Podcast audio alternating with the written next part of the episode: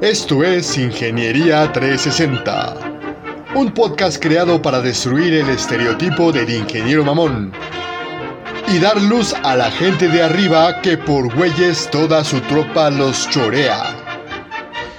Alerta, si escuchas este programa, jamás volverás a ver la ingeniería de la misma manera. Y ahora, comenzamos. Hola, ¿qué tal amigas, amigos y amigues? Bienvenidos a este orgasmo de conocimiento provocado por tres personas que solamente quieren darte mucho conocimiento, meter todo eso en tu cabeza. Así que prepárate para esto que es Ingeniería 360.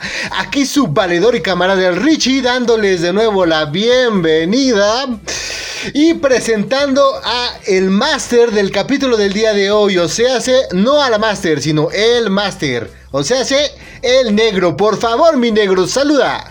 Hola, ¿cómo están? Bienvenidos nuevamente a este su programa. De verdad que es un gusto que nos sigan escuchando y sobre todo que ya nos empiecen a pedir temas. Y esperemos que podamos cubrir y satisfacer toda su necesidad de conocimiento. Antes de iniciar con el tema, me gustaría dar paso y entrada a nuestra parte femenina, esta la que hace ser las cosas un poquito más bonitas, un poquito más simples, un poquito más detalladas. Con ustedes, la Master. Hola chicos, ¿cómo están? Ojalá que este tema que solicitaron eh, pues cubra o los apoye para poder desarrollar mejor sus funciones en el área de planeación. Un gusto estar con ustedes otra vez. Pero negro, instruyenos, por favor. El día de hoy vamos a tocar un tema que de inicio me apasiona un chingo, cabrón, y del cual muchas empresas carecen y muchas empresas están en los líos que están por falta de planeación. Y para poder empezar este tema, empecemos con algo básico, cabrón. Aquel que no sabe a dónde va, difícilmente va a llegar. Entonces, para poder hacer una planeación, para tener una planeación inicial, necesito tener un objetivo claro, conciso y sobre todo que esté alineado a las expectativas de la dirección. Es por eso que empieza la planeación con el proceso de planeación estratégica. En este proceso de planeación estratégica no nada más se ve la parte productiva, se ve la parte humana, se ve la parte de los recursos, se ve la parte del capital y por supuesto aquellos negocios en los que quieres emprender o quieres crecer como empresa. Una vez que tienes el objetivo claro, empiezas a crear las necesidades para poder llegar a este objetivo. Y esta, precisamente esta, este punto de planeación estratégica refiere a todas las necesidades en torno a los recursos. ¿Cómo voy a hacerme del recurso económico? ¿Cómo me voy a hacer del, del recurso humano?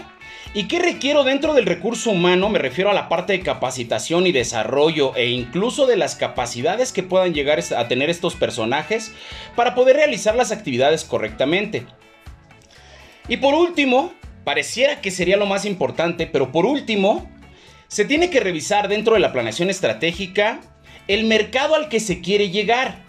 Este mercado todavía no habla de demandas, este mercado simplemente es el nicho en el que quiero estar interviniendo. Es el grupo o segmento de personas al que quiero afectar con mi producto, bien o servicio que estoy ofreciendo. Una vez que tengo clara esta parte, es muy necesario que empecemos a hacer la proyección de la demanda. Recordemos que toda la planeación surge a partir de necesidades. Precisamente por eso el gap entre lo que estoy haciendo el día de hoy y mi objetivo clave.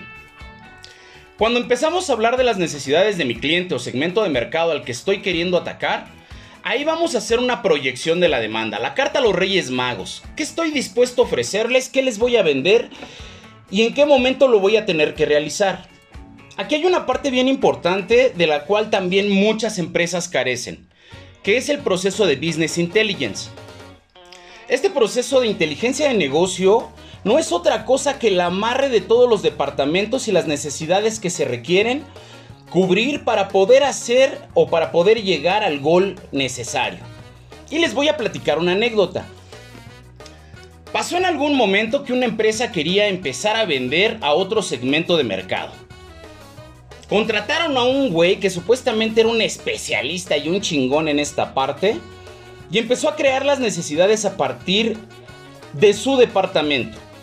Lo que sucedió cuando pasó esto es que no tomó en cuenta a nadie, no tomó en cuenta recursos humanos, no tomó en cuenta recursos financieros, no tomó en cuenta almacenes, no tomó en cuenta a nadie, cabrón.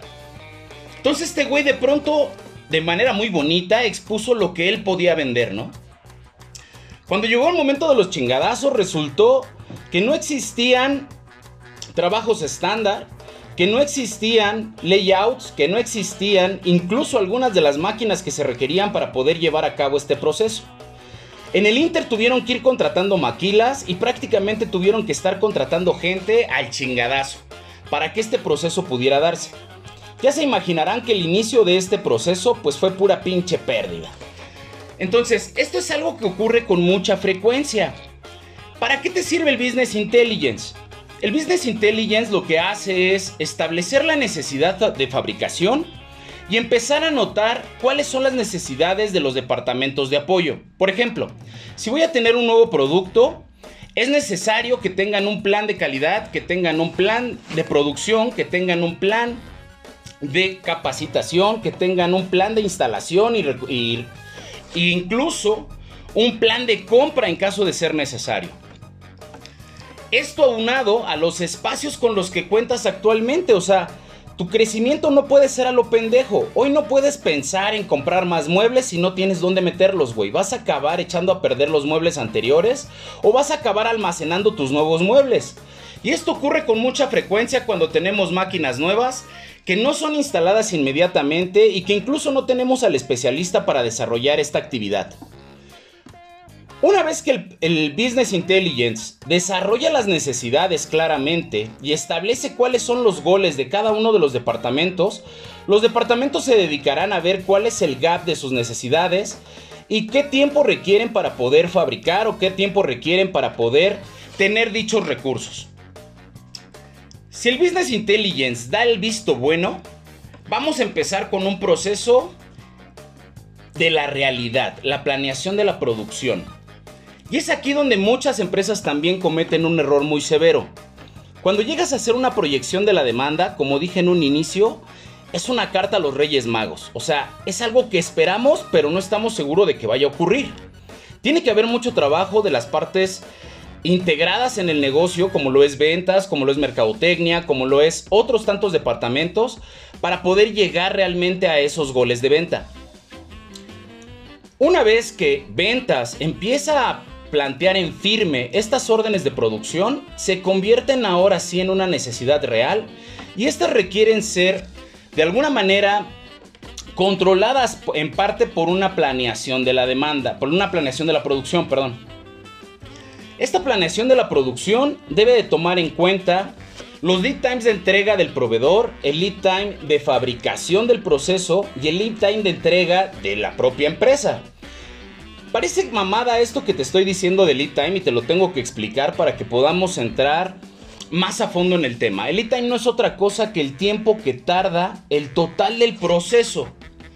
Esto es, si yo estoy solicitando algo a China y China va a tardar cuatro semanas en entregarme, yo tengo que tener la claridad que las primeras cuatro semanas yo no tengo nada que hacer como producción. Si después de esto yo tengo una capacidad definida para el producto que voy a fabricar, debo de respetar los tiempos productivos para que este programa se pueda cumplir. Y una vez que este programa se cumple y una vez que el artículo entra al almacén de producto terminado, también tengo un proceso logístico de entrega. Todos estos tiempos deben sumarse para tener el lead time total de tu proceso. ¿Para qué te sirve este lead time? Una de las cosas más graves que puede ocurrir con un cliente es el incumplimiento. Entonces, el lead time está muy sujeto al delivery o a la parte de la entrega. Esta parte de entrega o tiempos de entrega es importante que los tengas bien concebidos. Lo que sucede en muchas empresas es que con tal de amarrar al cliente o con tal de venderle, le ofrecen tiempos que no son alcanzables en el tiempo. Y que empiezan a retar el proceso de calidad, empiezan a retar el proceso de entrega, empiezan a incurrir en costos adicionales para la fabricación, como son traer material expedito, en lugar de traerlo en un barco te lo trajiste en avión, pagar costos adicionales porque el proveedor que lo tenía probablemente era más caro, traer la producción más rápido o inclusive hacer uso de maquilas, lo cual te sale más caro, etc, etc, etc. Eso hablando de planeación de la producción. Pero después de la planeación de, la producción sigue una cuarta etapa de la planeación. Y esta ya no se llama planeación, se llama control de la producción. En esta etapa lo que vamos a estar viendo, que es la etapa de la ejecución, es precisamente de qué forma se están llevando a cabo los procesos. Y si los tiempos que habíamos planteado en un inicio van a poder cumplirse. De manera resumida, esto es el tema global de planeación. Me parece que aquí es importante que empiecen a intervenir tanto Richie como la Master, para que podamos empezar a sacar más leña acerca de lo que es la planeación y puntos específicos de esta. Y si hasta este pinche momento no te ha quedado exactamente claro de lo que es la planeación, vamos a aterrizarlo en un proceso que has efectuado muchas veces y probablemente lo vayas a efectuar esta semana o este fin de semana. La planeación de una peda. ¿Cuál es el business intelligence de la planeación de una peda? Tú tienes que tener, primero que nada, las necesidades de tus departamentos. ¿Cuál es el símil de esos departamentos? ¿A quién chingados vas a invitar? No es lo mismo tus cuates pedos que pueden tragar hasta tiner, barniz o cualquier porquería que pueden encontrar derramada en el piso a unas chicas muy guapas de una universidad de paga que no quieren tomar nada que sea menor de un costo de 300 pesos mexicanos. Así que, ¿cuál va a ser la necesidad de tu departamento? Tú tienes que tener cierto presupuesto para saber qué es lo que necesitas para tener que es para que ese evento sea efectuado de la manera correcta, para que todos salgan perfectamente borrachos felices. Entonces veamos la planeación de la demanda. Tú tienes que tener cierta compra de la bebida para que alcance durante todo el proceso. Si no te llega a alcanzar en este proceso de borracheras, en este proceso de embriaguez, vas a tener lo que hacer lo que siempre pasa, que mandas a tus amigos, a alguno que esté medio chaqueto o medio pendejo, o en este caso te va a tocar ir a ti para tratar de buscar en la madrugada alguna vinatería de mala muerte o algún super 24 horas donde puedas conseguir más alcohol. Si tú ya sabes que estas chicas guapas tragan alcohol como piratas o vikingos, tienes que tener más de esos pomos para que estén completamente ebrias eh, una vez de entrada la noche. Y qué bueno que está tocando el punto Richie, porque aquí vamos a hacerlo todavía más sencillo. La planeación estratégica la vas a contestar con una simple pregunta. ¿Qué? ¿Qué es lo que quiero ofrecer, güey? ¿Qué es lo que quiero crecer? ¿Qué es lo que quiero aumentar o disminuir. la, cuestión en sí te va a ayudar mucho a poder desarrollar el objetivo principal. Para poder establecer la proyección de dicha demanda, vas a tener que tener muy claro el cómo. ¿Sale? ¿Cómo voy a llegar a ese objetivo? ¿Cómo voy a cerrar ese gap entre mi actualidad y lo que estoy deseando hacer? Una vez que ya tengas el cómo, vas a tener la tercera pregunta cuándo. Que esta es la proyección o la programación de la producción. Ojo aquí, chavos, ¿eh? Porque cuando hablamos de la producción, tenemos dos fases de planeación. El programa maestro y el programa de producción. El programa maestro es el que cubre incluso el mes completo. Y vamos por tiempos. Cuando tú hablas de una planeación estratégica, probablemente estás hablando de 3 a 5 años. Cuando estás hablando de proyección de la demanda, lo estás haciendo de manera anual. Y cuando estás hablando de, una, de un programa maestro, regularmente lo vas a hacer al mes. Y aquí es el paso que a muchas empresas les falta y a muchos planeadores omiten. El programa de producción. ¿Qué es el programa de producción, cabrón? ¿Qué diferencia existe entre el programa maestro y el programa de producción? El programa maestro no es más que lo esperado del proceso. en un nivel estándar, o sea, qué capacidad tengo y qué podría hacer este mes. Pero obviamente nada es perfecto en esta vida. Entonces vas a tener ciertas variables como que no te entregaron en tiempo el material, como que una máquina paró, como que un operario faltó y era el único especialista en manejarla, como que una máquina tuvo paros constantes dentro del proceso por temas de mantenimiento, como que hubo un paro en la zona rosa y ya no llegaron tus trabajadores, como que tembló y tuviste que parar el proceso, o sea, todo este tipo de cosas que son variantes dentro de la misma naturaleza te van a generar cambios en tu programa maestro. Estos cambios se ven semana a semana en un programa de producción. ¿Sale? Aquellas empresas que tienen un control muy fuerte llegan a programar incluso cada 15 días. Pero lo recomendable es que si tienes o estás iniciando apenas con este proceso de programar y controlar la producción, lo hagas lo más frecuente posible. Acuérdate, mientras más habilidad tengas del proceso, menor seguimiento requiere. Cuando menos capacidad o habilidad tienes sobre ese proceso, mayor seguimiento requiere. Esta es una fórmula que todo el tiempo está agarrada. Por último, lo que te mencionaba del cuarto paso, que es el control, siempre va a ser necesario para poder tener la conciencia de tu realidad y de cómo estás avanzando dentro de tu sistema productivo. Algo muy importante, negro, es cómo comunicas esa planeación estratégica. Porque algo que puede pasar es que la dirección puede tener bien clara cuál es la misión o cuál es la, meta que quieren alcanzar. Pero ¿cómo logras que la gente realmente sepa cuál es la meta, cuál es el fin, a dónde vamos, qué esperamos, qué tenemos que hacer? Y aquí entra, fíjate, cómo se debe de alinear y cómo debemos trabajar las áreas en conjunto. Ahí entra comunicación interna, ¿no? Toda la parte de recursos humanos también. La planeación estratégica en recursos humanos empieza desde marcar cuál es la misión de la organización, informarle a la gente qué es lo que queremos hacer. ¿Ustedes saben cuál es la misión de Disney? Dinero. Todas las empresas quieren, o sea, perdurar en el tiempo, ¿no? Que esa es como la misión global, perdurar en el tiempo. Disney quiere ser el, parque de diversiones más, con más visitantes en el mundo, ¿no? eso habla de dinero.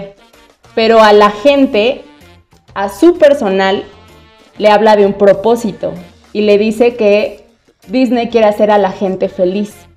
Es muy diferente una planeación estratégica en números que una planeación estratégica hacia la gente, pero deben estar relacionados.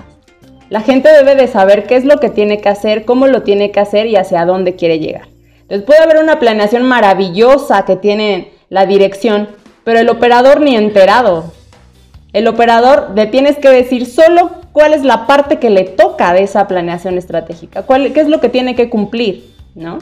Y él va a tener a lo mejor una cantidad de piezas que sacar diariamente, eh, debe de haber también una meta mensual y debe de entender hacia dónde va eso que hizo, darle un poco de concientización sobre la importancia de que sus piezas deben de estar perfectas porque tienen un cliente final, porque de eso depende una vida, etc.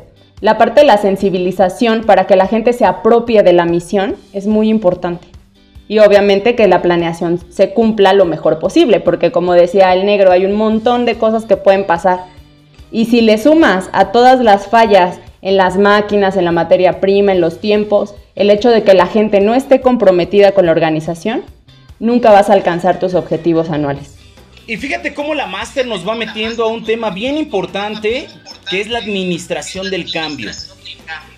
Cada que tú tienes este tipo de evoluciones, desarrollos o cambios organizacionales, debe de estar empatado con una administración del cambio. Y te habló precisamente del primer paso de la administración del cambio, que es la conciencia o esa sensibilización hacia la gente. ¿De qué se trata el cambio? ¿Qué es lo que esperamos? ¿Cómo lo esperamos? Y es bien importante acá porque de pronto tiras goles inalcanzables. Y también se nos da mucho dentro de las empresas que llegan a tener objetivos que no son alcanzables, que no son razonables y que no son eh, de alguna manera logrables. ¿Qué sucede con este tipo de situaciones? Y es muy frecuente en la empresa mexicana. Generas un espacio de frustración encabronada entre todos los miembros de la organización. Porque lo que estás pidiendo no es progresivo.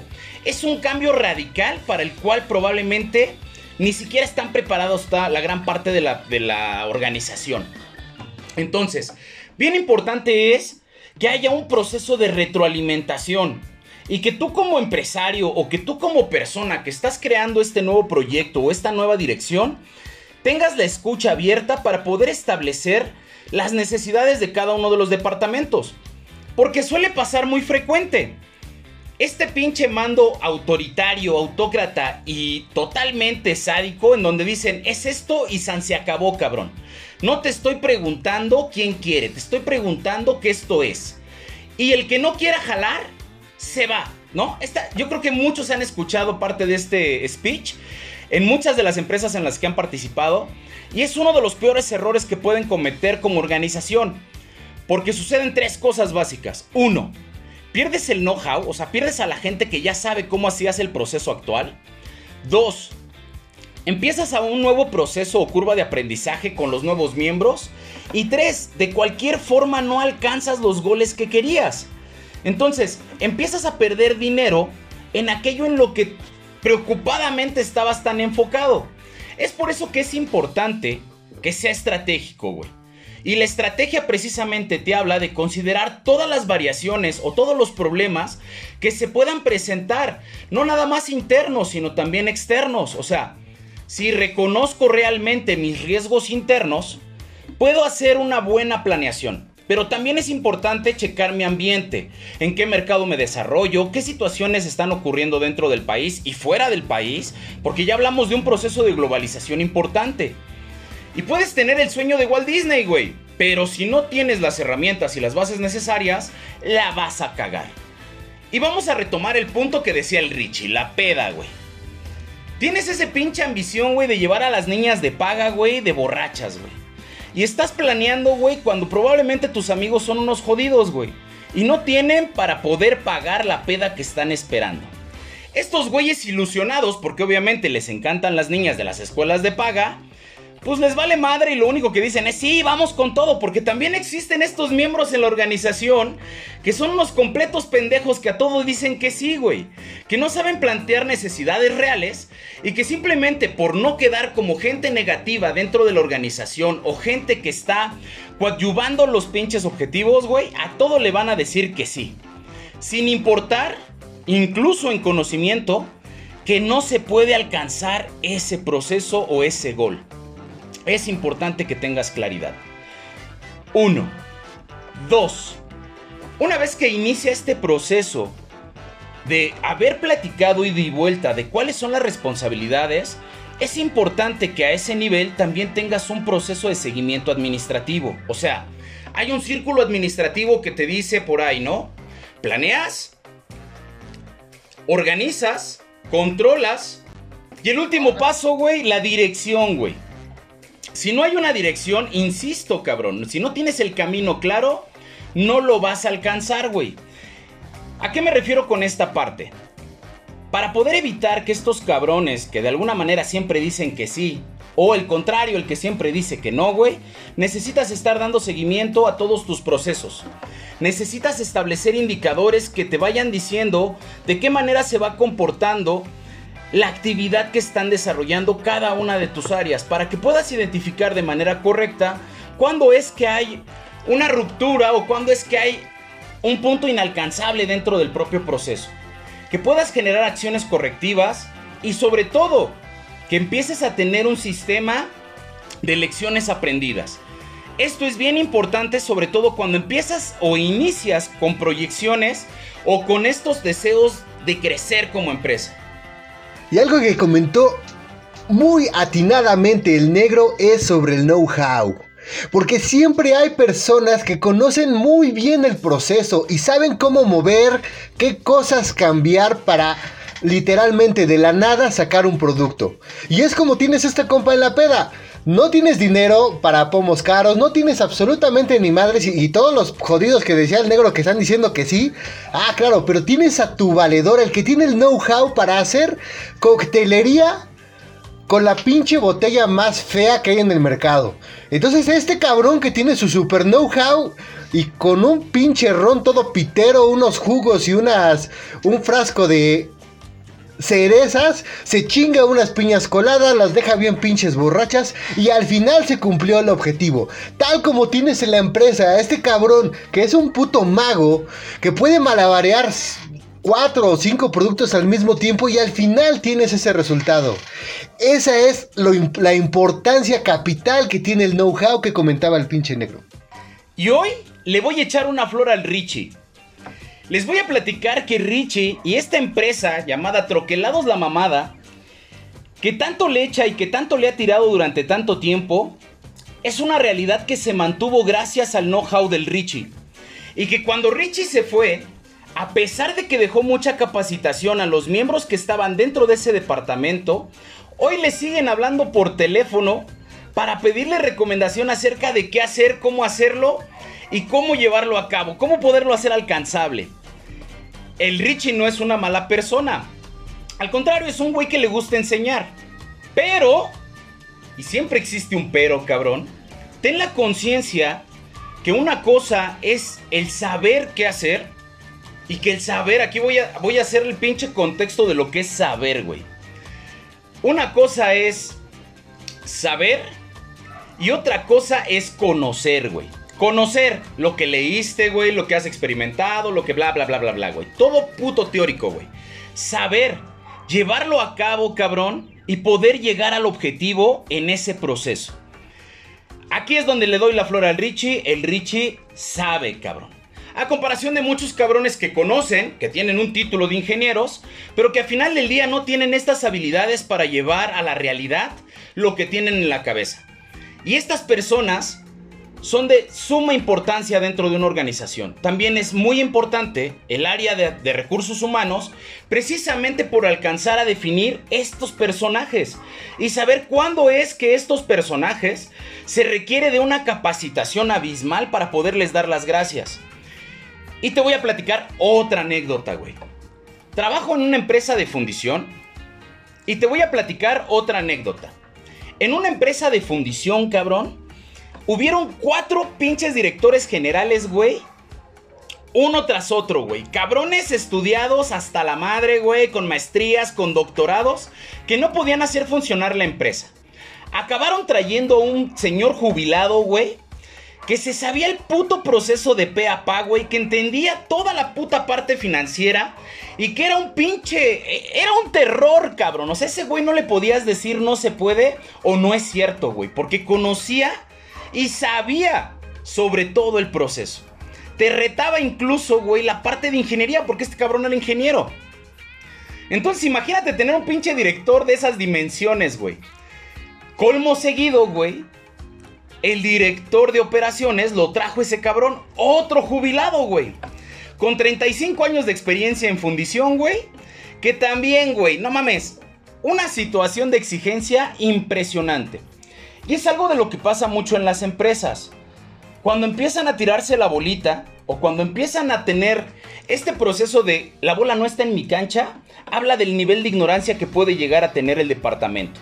Significa que no tienen control de sus procesos, significa que no tienen sabiduría acerca de lo que hay que hacer en ciertas condiciones de trabajo y no tienen o no hayan formas de poder solucionar los problemas. Y te ha pasado, estoy seguro, de estas juntas interminables, güey, donde entra el director de operaciones, les mete un cagón a todo puto mundo. Y al final de la junta, güey, de todo lo que se dijo y de todo lo que se regañó y de todo lo que hablaron, no se llegó a un solo acuerdo. Si estás en una empresa como esta, güey, ojo, cabrón. Muévete, güey. Te puedo dar un pinche consejo, güey. Muévete, güey. Porque la realidad es que ni te vas a desarrollar como profesionista, güey ni vas a lograr el éxito que estás pretendiendo. Al contrario, vas a seguir sumando a tu situación de frustración. Y este es un tipo de gente, la que no sabe. Existe la otra gente, güey, la que sabe y no es escuchada. ¿No? Donde este pinche poder coercivo, güey, empieza a poner en el lugar de trabajo, güey, personas que no valen madre, güey, que no saben, que son sus amistades y que al final del día, güey, están perjudicando a toda la organización. Que generan un sobretrabajo, güey, y un sobreesfuerzo en todo el resto del personal, y que al final del día este personal, para acabarla de chingar, no es reconocido, güey. Por ejemplo, en el caso, bueno, ahorita comentábamos también parte de la comunicación de la estrategia. Qué importante es saber qué se necesita, ¿no? Que la gente sepa qué es lo que tiene que hacer, cómo lo tiene que hacer, que tenga indicadores claves para medir su desempeño y corroborar que se está cumpliendo la estrategia. Algo que puede pasar es que las gerencias tengan poca claridad o cero claridad de la estrategia y empiecen a contratar a personal con cero conocimiento para los proyectos. Personal que no tiene la escolaridad, a lo mejor necesitas un técnico especializado para operar máquinas porque tienes un proyecto nuevo y contratas a puro ayudante general que ni, al caso con el conocimiento que requiere. ¿Qué va a pasar con, este, con esta persona contratada?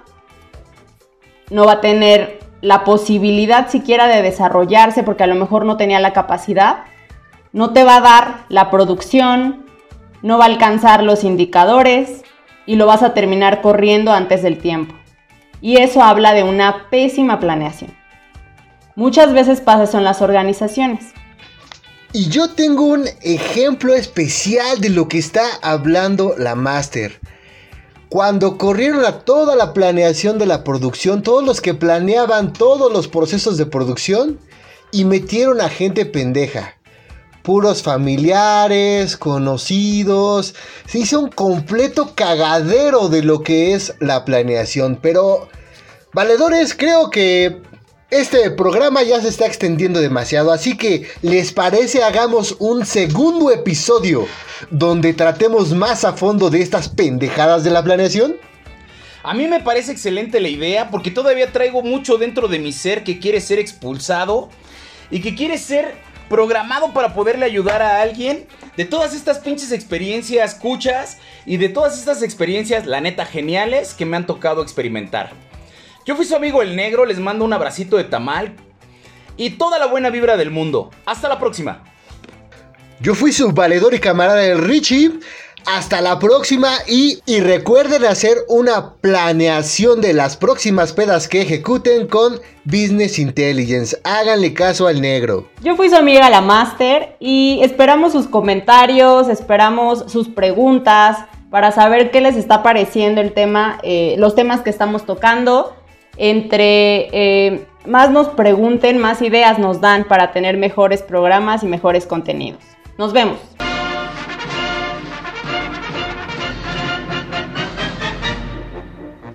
Esto fue una producción de Ingeniería 360. Y recuerda, más vale pájaro en mano que tengo sida. Hasta la próxima.